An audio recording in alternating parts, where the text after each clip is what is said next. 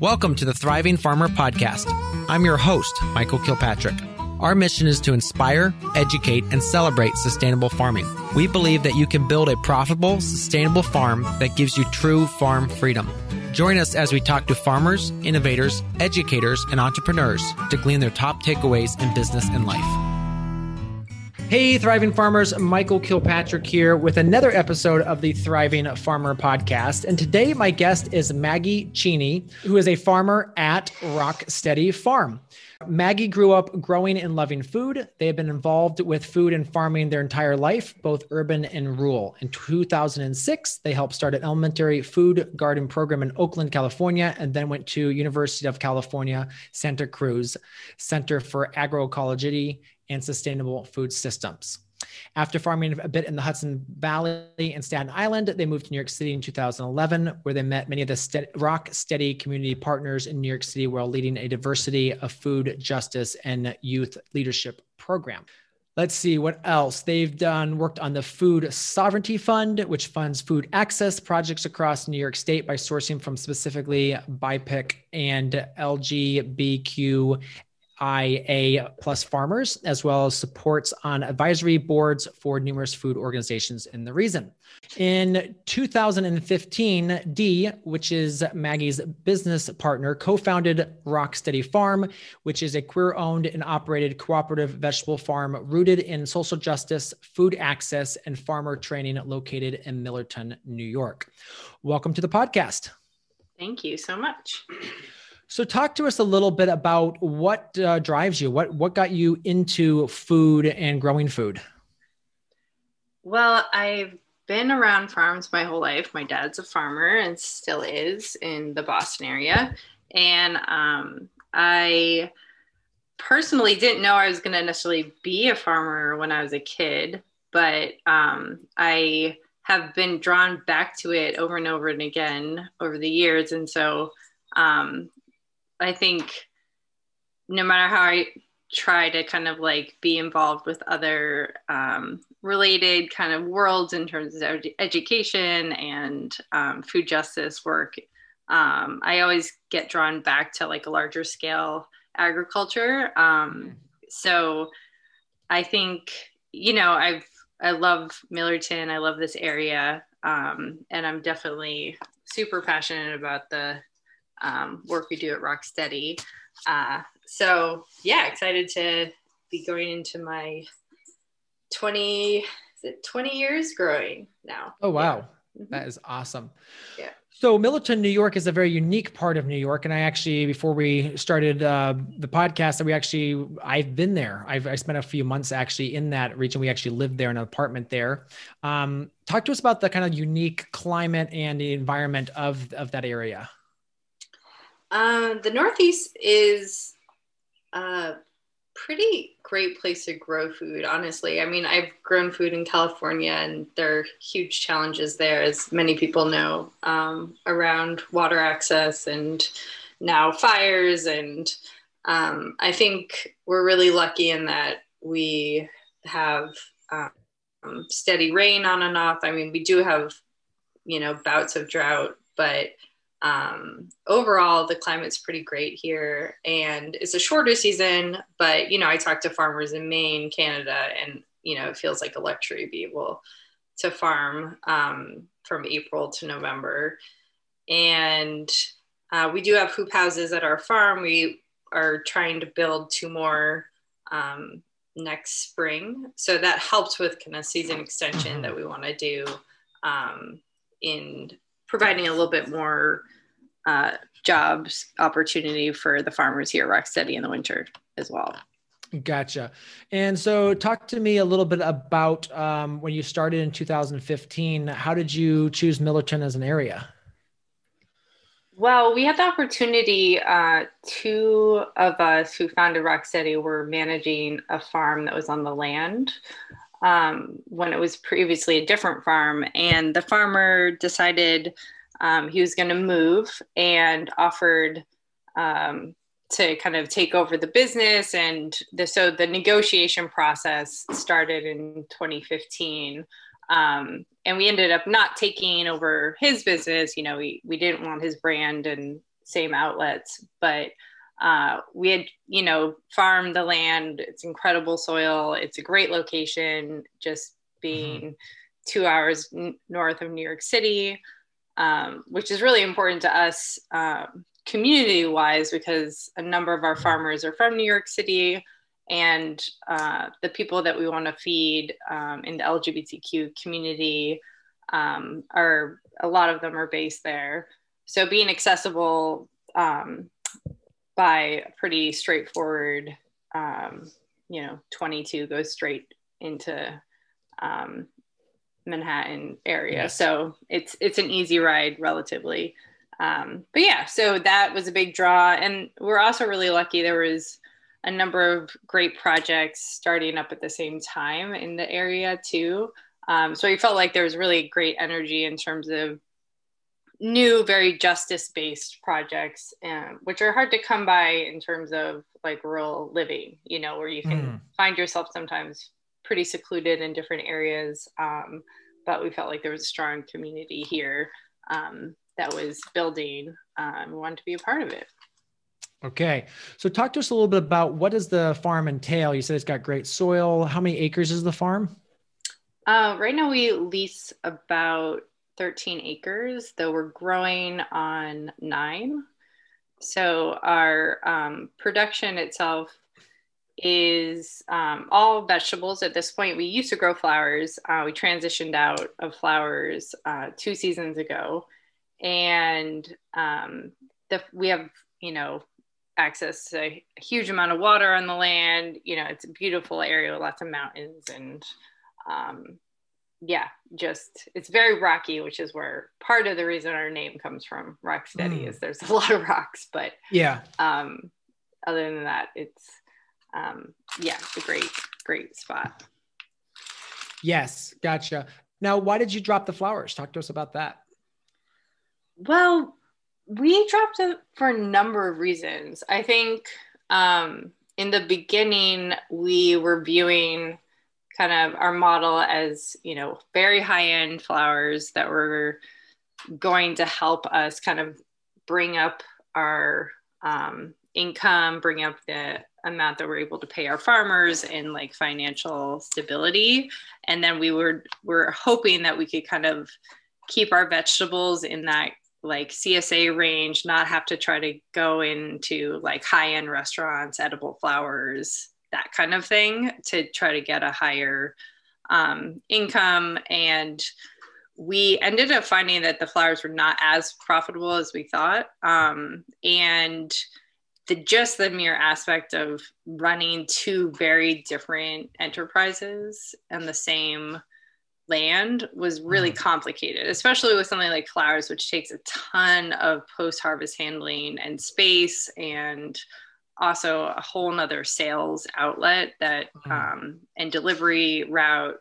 It's it was a very complex um, enterprise, and so um, there was a moment when one manager was transitioning out, and we were just like, you know what, like let's pause before we just try to hire another manager, and um, we decided to dive deep into the financials. And then when we started to think about it, it was much more in line with the direction that we were getting called to, which was around um, really focusing on food access, and um, also leaning more into farmer training for queer and trans farmers. So having the opportunity to kind of drop one enterprise enabled us to really pick up this other enterprise, which is our education and community work that we do. Um, and, and that felt really right. That felt like something that, you know, our community of farmers, our community of um, eaters all wanted us to shift towards. Um, mm. And and I don't regret it a bit, you know, I mean, well, I do a little bit. I mean, the flowers are gorgeous, you know, it's, I miss having the beauty around, but in terms of logistics and mission and alignment with where we want to go in the future, I'm so happy we made that call. Mm-hmm. So now with the flowers, the difference is obviously, let's say you harvest a zucchini, you basically put a zucchini in a bin and you sell it. But with flowers, especially if you're making mixed bouquets, you have to condition it. You have to make the bouquets. You have to store it in the cooler. And they are not something you can put in a crate. You usually have to put in a bucket. So there's just a lot more of a challenge to deal with them. Yeah. Yeah. And the number of flowers that we're growing was a lot. And each one requires very different post-harvest handling. You know, it's not like all flowers get treated the same way. Some flowers you put into water, sometimes you don't. Some flowers you put in the cooler, some you don't. You know, it's like just a very yeah. involved process. Yeah. Yeah. So you said it's better for us just to let the people that do flowers do flowers, and we'll just do the veggies. Yeah. Yeah. Which are a lot in and of itself, you know? Yes. And so that's worked out. And I feel like our production has really started to hum when we went that route, just not navigating two totally different crop plans also on the same land base. So tractor and, you know, just cultivation work just has been really, really humming the last two seasons since we made that transition too. All right. So walk us through a little bit of um, your scale of production. Like, what's your equipment regiment and um, how are you set up? So we are a very tractor-based farm. Uh, we have four tractors on site, um, and two of them are more primary tillage-based. Um, one is kind of like a backup primary tillage that we mostly use for mowing. Uh, and then we have one cultivating tractor um, that's only used for uh, weeding and cultivation. And, um, and the scale that we're, to get a sense of it, you know, we're nine acres, but we're super diverse. Um, we have a five hundred person C S A. Um, and we also do large wholesale accounts, um, for restaurant groups, specifically Dig In, um, in New York City. And so it's quite a lot of food that we're producing, and there's, there's a lot of, you know, quick turnarounds with the land. So we'll plant something and then right away turn it into like, okay, a lettuce bed, and then we'll go into cover crop. Um, so our, and we're planting every week, essentially, um, for the, a lot of the season up until September.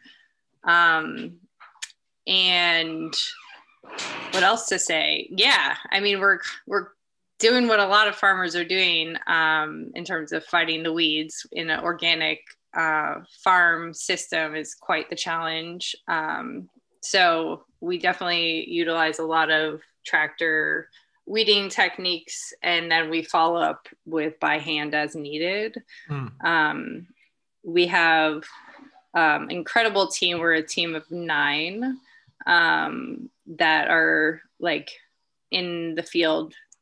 I'm kind of part-time.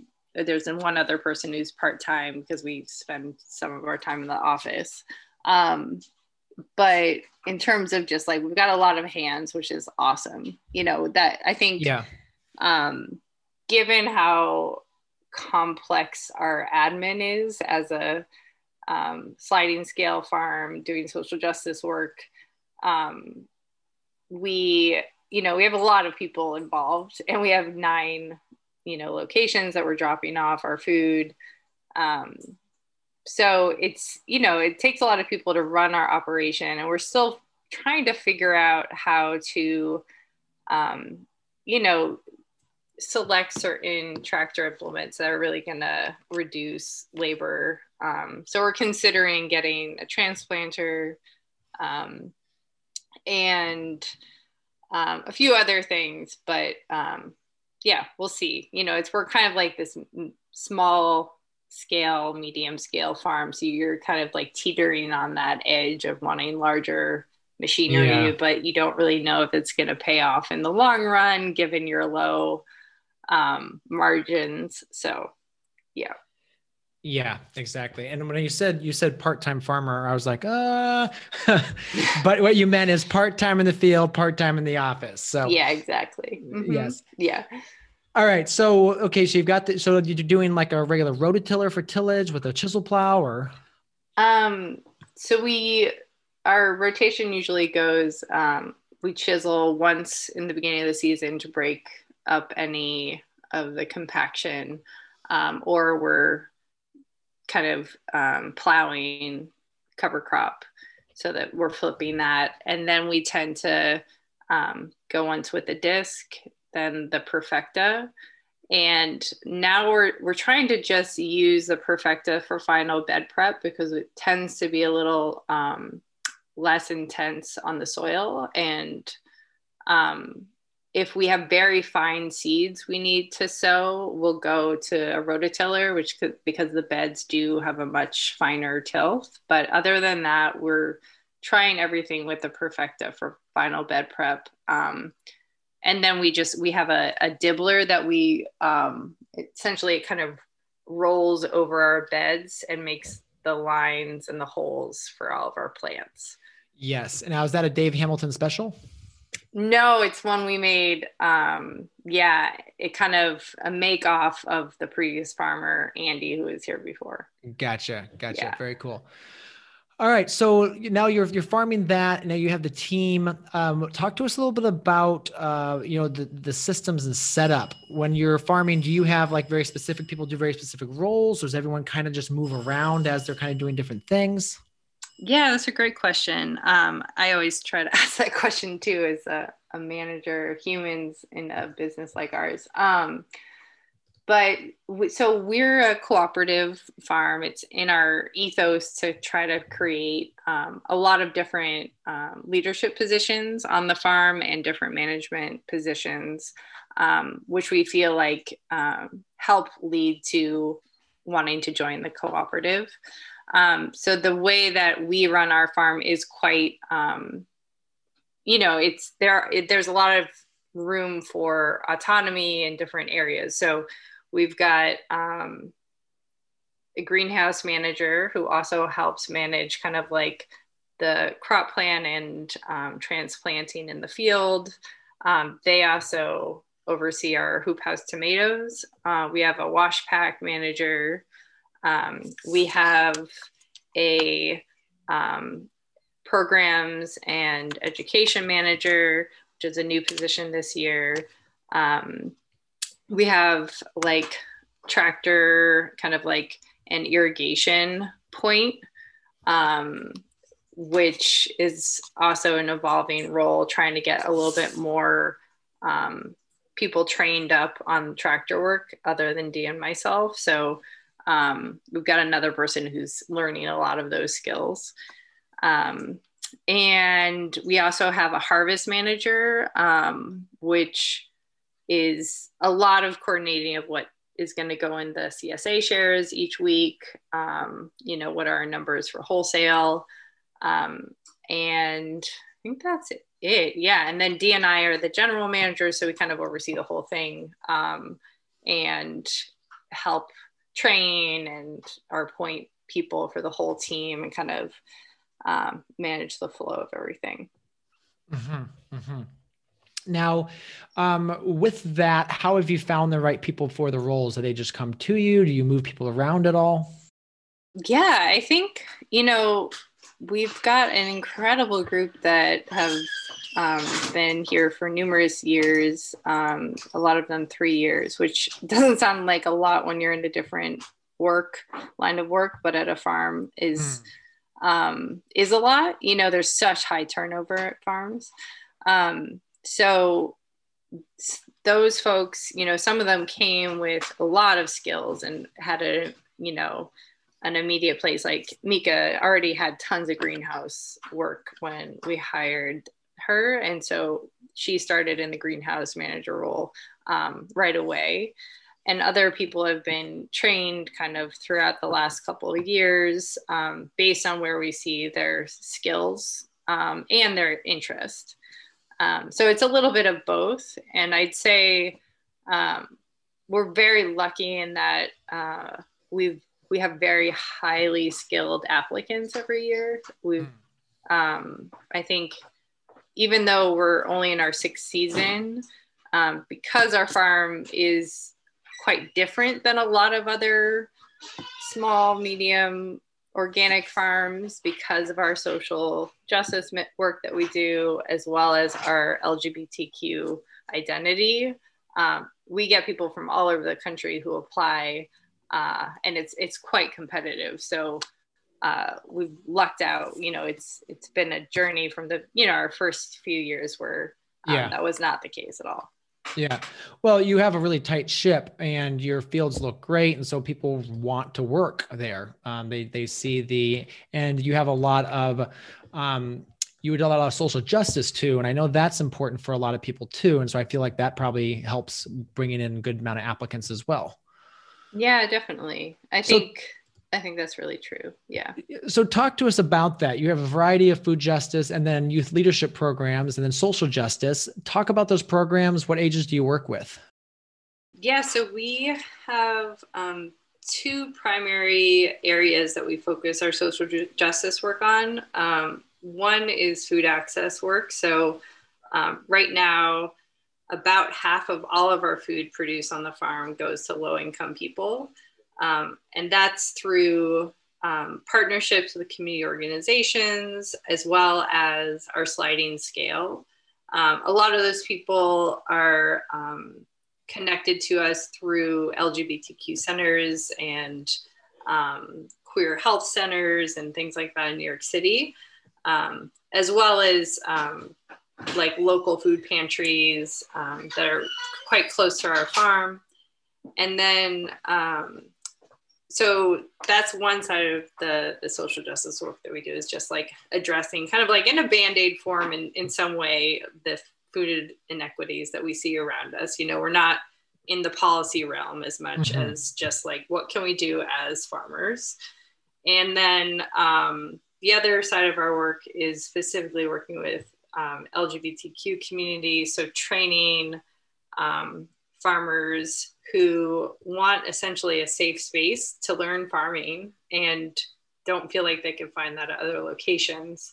Um, so right now we're doing weekend trainings on tractor um, skills. And we're also running a, a program called Pollinate, mm-hmm. which is a paid apprenticeship program um, that's for adults who are beginner farmers, um, and, you know, know that this is the work they want to do, but want to gain a lot more skills in it. And not just farming skills, but also um, skills on cooperative development, financial literacy, um, the administration side of things. Um, and also really importantly, kind of work culture and, and how do you Um, create a thriving, healthy workspace, and which is something that's not often a focus in agriculture. You know, so it's something we definitely highlight as part of our farm, is like the work environment that we're trying to create that is not always what you find in other farms that are, are very top down, very, um, you know, exploitative essentially of a lot of the workers. Mm. Uh-huh. So now one thing I noticed is like you are a relatively large farm, you have a large team, but you don't have like H two A um, workers. Um, has that been intentional? You just feel like you can build a community of people locally? Yeah, I think um, we have looked into it uh, in the past, but we haven't gone that direction, not for particularly any reason um, that I can think of, more that we have, we have so many applicants um, just in our community, and trying to um, really build our cooperative is, is an important thing. So like people who are living here full time and can see a life from themselves. Um, but, but, you know, that's just where we're oriented towards. Yeah. Mm-hmm. So talk to us a little bit about the cooperative. How many people are in the cooperative, and, and how does that operate? So it's been between two to three since the beginning, and now we're transitioning to five kind of like this month. So um, that will be our biggest team so far. And um, the cooperative model that we've come up with is is still very much based on um, your job description, your day-to-day um, position at the farm doesn't change widely when you become an owner. You're still very much um, going and looking at your kind of job description and your work contract as like that role that you hold as the number one. but we do have um, monthly owner meetings that are higher level um, decision-making. So deciding on the budget for the year, deciding on large capital purchases, um, if there's, you know, a disaster that happens, navigating that disaster, if there's, um, you know, a, a very big conflict that happens between two staff, that would go to the, the owner team if it felt like it couldn't get resolved between um, just D and I as general managers. Um, so there are these upper level decisions, um, and we we have this matrix that we follow that outlines essentially what are owner decisions, what are, you know, manager level decisions, other staff, um, so that we can kind of like help guide that process. And um, and then everyone in the business has equal share. So even though Dee and I have been there in, with Rocksteady from the jump, we don't have any more voting rights or equity rights. We're um, essentially have one vote, just like everyone else. Um, and and then at the end of the year, the um, owner dividends, the payout, would be divided by hours worked. Okay. Um, And, and that's in addition to the payroll. Everyone, all owners are on payroll. So we don't, we're not a farm that is like a number of farms where you're, you're taking owner's draws whenever you want, or like at the end of the year based on how well the farm did. Um, we're actually just very much by the books in terms of all owners um, track their hours, get paid through payroll like any employee. And then if we do well at the end of the season, that um, profit, some of it stays in the business and then some of it gets split up between the owners. Gotcha. Now, so like initial investments, so I'm sure you put like money in originally to buy equipment and stuff. Do you, are you gradually taking that um, capital investments at the beginning gradually out, or how does that work? Great question. Yeah. So we actually didn't start with a lot of money um, invested in the business. Um, each owner put in five hundred dollars, um, and we were able to secure a loan for the buyout of that previous farmer. Um, so we okay. bought a lot of his equipment um, and then additional equipment on top of that through our startup loan, which was one hundred fifteen thousand dollars. Um, and that was through a um, cooperative loaning mm-hmm. um, institute that's essentially funds specifically co-ops, um, primarily run by B I P O C and queer um, business owners. But um, their whole model is very different than a lot of other learning institutions. So we felt like we could, um, you know, there was less risk essentially. Mm-hmm. So even though we were, we didn't, we weren't financially um, backed as individuals because none of us had um, much personal savings or family money, we felt like we could do that jump because the learning institute that we're working with um, doesn't collateralize and doesn't like hold individuals um, liable. It's really the risk lied with the L L C, which was working with a very um, non-extractive loaning institute. So it's, it's in fund. So now it's called Seed Commons now is okay. the official name of that fund. Very cool. So you farmed both in California and New York. What would you say the main differences you've seen between the two as far as the land practices and farming community? I mean, California is just just massive. You know, I think mm.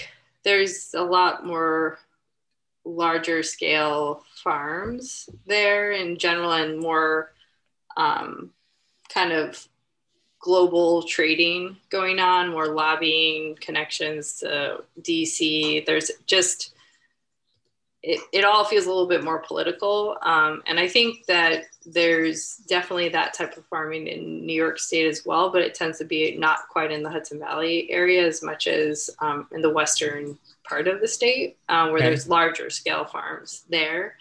Um, but California's unique, you know, it's, it's, it really is like, like you know, there's so much food comes out of California and it goes so many places. So yeah. just being in that environment is very, very different. Um, and I felt like I learned a lot just about how food systems worked in general. I spent a good amount of time visiting other large scale farms, um, and, you know, just trying to kind of understand them from the inside, um, to better understand just in general, like what is agriculture like in the United States? You know, what is this? What part of it do I want to be a part of? You know, having grown up in kind of like a smaller scale farming community, um, you know, average around twenty acres is like what my dad was farming. Mm. And, um, and that's so different from a lot of those farms in California. So wanting to understand that, um, yeah. and absorb it. So in California, were you on those massive farms or were you on more of a, the mixed C S A farms? No, I was on smaller scale. Yeah, I was definitely, and I did some urban ag stuff there too. Um, I did have the opportunity, because I was interested in education work, to um, spend a number of weeks over the years at larger scale farms, like learning uh-huh.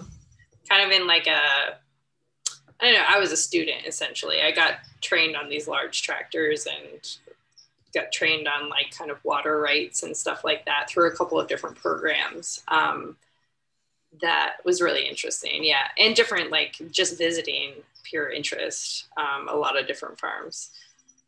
Yeah. Yeah. California is crazy out there. Mm-hmm. And it's such a cool thing because, well, the season is crazy too, because it's just such a long drawn out. Yeah. Season. Yeah. I missed the seasons. I mean, that's one of the reasons I left, is like, it was too yeah. much to farm so close to year round there. Yeah. Yeah. I love the break. Yeah. Yeah. And, and in New York, where especially where you are, you get all four seasons. So yeah. Yeah. Um, it's really nice to get that. So talk to us about your Pollinate apprenticeship program. Yeah, we're so excited about this. Um, it's something that we've been, you know, just slowly, slowly marinating on for a number of years. Um, but it feels really exciting to, to launch it this year with our pilot in August. Um, but it's, it's something also that we felt like, you know, we weren't quite ready. We weren't in a stage where we knew enough about our own systems and that we could train anyone else, you know? Mm-hmm. So it feels like we're, we're in a good place. We have an amazing team who are all excited about the program. So, Um, we're starting small with four apprentices that will all be paid and housed. So we're paying for their housing, and um, which I might add is not cheap where you are. No. Yeah. You can say that again. Yeah. Yeah. Housing's a, a huge challenge for farmers in our area. Um, but yeah, so we're um, accepting applicants, um, mostly just in the Northeast. Um, we are partnered specifically with uh, a great training program in New York City called Farm School N Y C. Mm-hmm. Yep. Um, and so part of the desire is working with students and alumni from that New York City-based um, urban ag program and giving those um, folks an opportunity to learn more large-scale rural farming. Mm-hmm. And um, we're also going to be um, partnering with them on kind of the curriculum around the tail ends of the season. So although we're um, doing the hands-on component in season, we want to make sure that there's a really holistic, well-rounded curriculum that we're giving them that will include like Zoom and different things like that. Um, Yeah, because I think that's one of the things with a apprenticeship or internship um, program. It's always challenging, and I, I know there's always that can be that rub between, am I here just to be cheap labor, or am I here to actually learn? And there's that there's that um, I guess that that that uh, traction or that uh, friction I find. And so I, I, I applaud you. I think you said there earlier of you waited to launch this because you didn't feel like you knew you had your systems in place first. Mm-hmm. Yeah. Um, so that's really cool that you're, that how you're setting that up, that you've been really intentional about that to make sure they actually get a really good education. Um, and, you know, the Zoom aspect with other farms, that kind of stuff is really cool too. Yeah, and we think it's it's a unique program, and and we have a lot of incredible educators on our staff, you know, who are, have been doing education work and farming off and on. So we're set up really well to to hold space for, you know, beginner farmers, and and also create a really different environment from a lot of the other training uh, spaces that we know of, which are oftentimes larger institutions, um, universities, um, that might not feel welcoming to both B I P O C communities or L G B T Q communities. So the fact that we're making this specifically for that community um, is is unique, and um, and we definitely want to uplift just um, kind of like how that this is one, you know, opportunity that we're trying to do, but we need more of these other places too, like training programs that are funded for, that people fundraise and donate to, that are really run by the communities that need those training programs, not necessarily just larger institutions and nonprofits. Hmm. So if you were to start your farm all over again, what kind of systems and processes would you go back and put in place at the beginning? um, yeah, yeah, yeah, it's been a ride. I think, you know, I don't regret trying flowers, you know, but I think if we were to do it again, it would, would have been nice not to have so many enterprises at once in the beginning. Mm-hmm. Um, and I think, I think also, I wish we had the funding from the jump to have a, a tractor that was new. Like now, last two years ago, we were able to purchase a, um, a brand new Kubota, and the amount of time and headache and stress that that has relieved us versus uh-huh. working with older tractors that, you know, were cheaper off the jump, but caused us so much stress when they broke down mid-season and we had to, like, you know, get them repaired. And then we lost like two successions, you know what I mean? Like, yes, yeah. That, I feel like I would have liked to have had a more reliable tractor from the very beginning. Yes, I absolutely agree with you. Having one tractor that will work and whenever you need it to is so key. And the last mm-hmm. two days I've spent, I've jumped tractors six times. Mm-hmm. Yeah. Yeah. And they were, so, they were two of my old tractors, and I was like, okay, I need to re just, you know, figure out what's wrong and replace, even if it's the alternator, or maybe it's just the battery that needs to go. But um, being able to have the main tractor, just, I'm always getting on, it's a brand new, you know, one hundred, only a hundred hours on it now, is so, so, so nice. Yeah. Yeah, definitely. Um, yeah. I think that that is one key thing. I think just like also, you know, we started out like not being able to pay our farmers very much. And we still struggle with that. You know, I think yes. our average, most of our farmers make fifteen dollars an hour, and, um, and general managers, D and I, make seventeen dollars an hour. So it's not a huge range there, but like when we first started out, we were like cusping like eleven dollars an hour, you know? And I feel like, mm. and that's like the minimum wage was lower then, but it also, um, was just all we could afford. But that really does impact the farm when you go to the lowest, you know, rate that you feel like you can survive at. That also is like, okay, then your farmers are really stressed because they're not making enough money to live off of this work. Uh-huh. And they're not going to come back the next year. So you're putting all this energy into training people who are struggling just being at your farm. So I feel like the other thing I would have done differently is just somehow figured out a budget that would have paid off the bat like fifteen dollars an hour at least, you know, mm-hmm. um, instead of like just struggling so much. And I think we did the best that we could. Like, honestly, I know that a lot of farmers don't take any paychecks their first couple of years um, for various reasons. Um, but, you know, that wasn't an option for us because this was our primary income. So we did, you know, we did the best that we could. Mm-hmm. Mm-hmm. but you wish you'd been able to change it. And I, I, you know, that is one of the things that I feel like, you know, vegetable farmers work so, so, so hard. I mean, the calorie requirements for vegetable farmers, one of the top ones out there. Mm-hmm. Um, and uh, typically they're not paid um, in compensation of how hard they work. So. Yeah, definitely. Yeah. Um, that's something, and we're striving, we're trying to get to twenty dollars an hour. So, yeah. You know, which is hard when the price of food isn't going up like that, you know? Yes. Especially this year, the inflation is happening and you're seeing, you know, price of everything else go up, but yeah. You haven't been able to bring the price of that up. All right. With that, let's stop here and take a quick break. In a minute, we'll be back and finish the rest of this interview. Hey, Thriving Farmers, where are you on your Thriving Farmer journey? So if you go to our website, growing farmers dot com, you can click on the assessment button, and that will take you to a form, ask you a few different questions, and that will help you figure out where you are on the five-stage Thriving Farmer journey.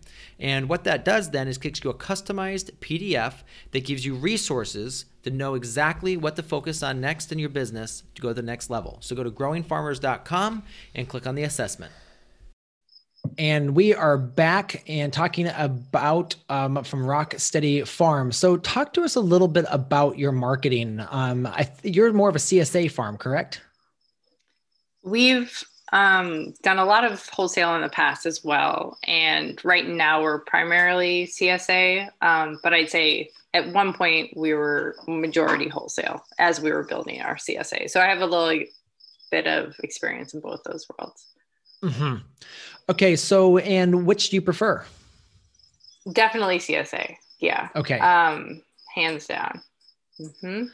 And that's because the interaction with the customers or? For me, it's a guaranteed outlet that just stress wise is yeah. massive. I think that's, that's huge. And then, um, connection to our members, like ability to build community in a more concrete way. It's it's more tangible. We can have work days. We can send newsletters. There's like interaction back and forth. Um, and, and also just the price of food that we can sell. So our price point is, you know, double what we could get on the wholesale market. Mm-hmm. Absolutely. Now, are you certified organic or not? We're non-certified, but we um, practice organic. Yeah, and that obviously affects the wholesale prices drastically. Exactly. Mm-hmm. So yeah, that, I, I agree with you on the C S A part of that. Okay, so how do you find your C S A members? What's your marketing consist of? So we started off um, doing a lot of uh, outreach locally. We did door-to-door mailers. Um, we put flyers up everywhere. We went to every community event we could possibly think of, you know, like just, uh, we hosted like Meet the Farmer events. We really were going all out because we wanted to build the local pickup um, in a real big way. You know, we're like, okay, we, we've got sixty-five members our first year. So how can we get that to two hundred? So we're just like doing everything. Um, But we ended up realizing that there's kind of like a cap at one hundred in our area in terms of who's going to be signing up annually. Mm-hmm. Um, just there's not the density of people that is needed for a larger scale. And um, so we did branch out to New York City. And I think we were really lucky in that um, both Dee and I lived in New York City, Dee for Um, majority of their life. And um, we had a lot of community in New York City. So just like friends, people we used to work with who wanted to join, but also um, we had connections to community centers and, um, and different um, health centers that we had been going to and were part of the L G B T Q community that we were in in New York. So we we're like, okay, well, we want to feed people in our community. So we'll go to these community centers. And we started this um, outreach that was very targeted to those community centers. So um, the first couple of years, it meant us talking to a lot of staff members. Um, we would do presentations with like slideshows at like staff meetings, which with some of these stuff, there's like two hundred staff, you know, so it's pretty substantial numbers of people. And, um, and then they would do outreach to their social media, their newsletters, um, which we're lucky, like the L G B T Q Center in, in New York has a huge newsletter. You know, I think there's about eighty thousand people. Oh, wow. And, um, and they were doing outreach for us, which was new for them. They're like, when have they ever done outreach for a farm? You know, so this yeah. is like very different. There was a lot of educating that was going on, um, in terms of us kind of like hand feeding them, like the text and images and working with, um, graphic designer and stuff. So, um, yeah. And I'd say that, that, that helped kind of kickstart those, those sites, and then continually, um, working on kind of like marketing over the years and, and different kind of outreach through those partners has been the most effective, um, because our newsletter is only three thousand people. So it's, which might sound like a lot, but I think a lot of those people are not C S A member mm-hmm. people, you know, they're people who just are interested in us and or maybe friends. And, um, and I think being able to kind of like tap into other larger groups, listservs, and have that support really help build to the five hundred. Um, and I think additionally, there's, um, a lot of interest in just the last year through co- like the world of COVID, where people mm-hmm. wanted to have their local food sources secured. And I think, um, C S A memberships, um, rose a lot in the last two seasons. Um, and we saw that as well. You know, we had a two hundred person wait list last year. So, um, it was, it was quite significant, that shift in demand. Mm-hmm, mm-hmm. Now, with the C S A, are you providing a, what size of shares do you do? And kind of like, what's your philosophy for how you pack that? So we do, um, half shares and full shares. And we, um, offer like around five vegetables for the half shares and around, um, eight to ten for the full shares. Uh, we try to do a diversity of crops, like a lot of C S As. Um, I think, um, we also buy in sometimes, you know, there's certain crops that we don't grow very well and are mm-hmm. not financially uh, viable for us to grow. When we do the, you know, analysis at the end of the year of like dollars per square foot, you know, potatoes is like nothing, you know, like it, yeah. and there's certain crops that were just not, like sweet corn, potatoes, where we can get those locally and organically, luckily, um, and buy those in. So that's helped us a lot in terms of being able to, to feed a large C S A, but not have to grow everything for the C S A. Mm-hmm. Yeah, absolutely. So with that, then, um, what would you say your favorite crop to grow is? Well, um, I think, well, I have a lot. I mean, our business-wise, I think our favorite crops are kale and tomatoes. Okay. Um, that's, we grow the most of those two items. That's our wholesale item. So we're doing six hundred pounds of kale every other week, um, to a large account. And we're doing a lot of tomatoes. We do like about just in tomatoes, whole size wholesale, like twenty-five grand, which wow, you know, yeah, isn't nothing. And, um, but I think my favorite to grow, I do love peppers in general. Uh-huh. I love peppers. And, um, yeah, something about peppers. We grow way too many peppers than we need to grow, but, um, I love the different varieties and flavors, and mm-hmm. actually harvesting them is really yes. satisfying. And they're not that heavy, so you're pulling them out of the field and it's actually not that heavy. Yeah, it's not a carrot root weight. Mm-hmm. So what, uh, what varieties do you like of the peppers right now? What are your top varieties? Um, I like Padron peppers, mm-hmm. um, and I like the kind of Italian friars, like Jimmy Nardello. Um, yes. We grow King of the North, which is a variety from the Hudson Seed Company, okay. Hudson yep. Valley Seed Company. Um, and that's a great, just classic red bell pepper um, that's specifically does well in the Northeast. So those are some of my top. Very nice. Um, what's your favorite way to cook the Padron pepper? Um, we, I like just the, um, kind of on the skillet situation. Yeah. So just yeah. blister it, yeah. throw some salt on it. Mm-hmm. Awesome. Yeah. What would you say to new farmers that are thinking of getting it in, into the, the business? Um, what kind of advice would you give them?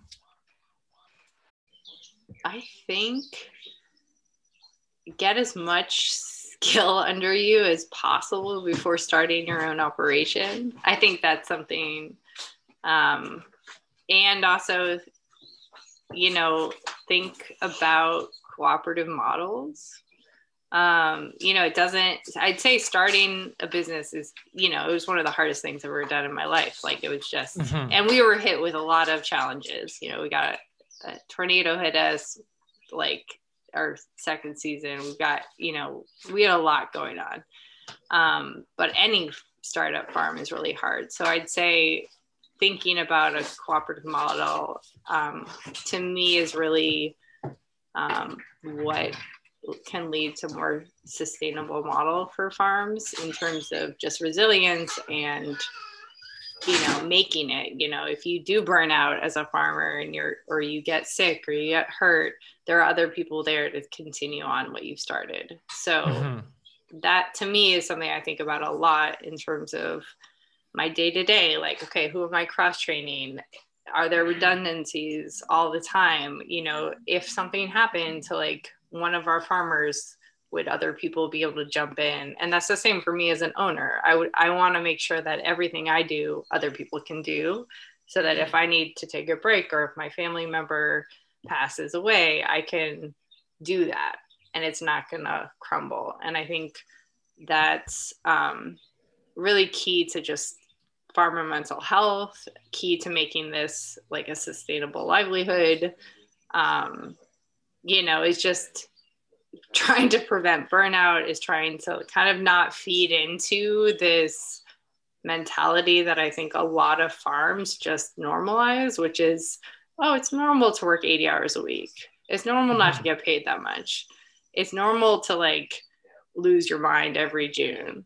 Like, no, it shouldn't be normal. That shouldn't be this like just standard of, um, you know, acceptance that we're in right now. And I think that that's something um, that I feel really strongly about is, is like, okay, what is a farm model that can also really center mental health and make this um, a different type of work culture than what we've seen the last hundred years where, you know, really farming has been based on exploitation, slavery, um, oftentimes like very kind of top-down mentalities, and it's not based on the well-being of farmers and like their longevity in this work and their health, mental and physical. So I think there's just a large emphasis that I want to project onto any farmers out there, and new farmers especially, is just don't um, don't deprioritize your own health. You know, it, because if you deprioritize human health, you're going to deprioritize the soil health. You're going to deprioritize your business. You know, it's not, mm-hmm. it all has to focus on just like the well-being of the people as much as anything else. Yeah, because if the people can't take care of themselves, then they're going to cut corners on a lot of other things. Exactly. Yeah. Yeah. Yeah, absolutely.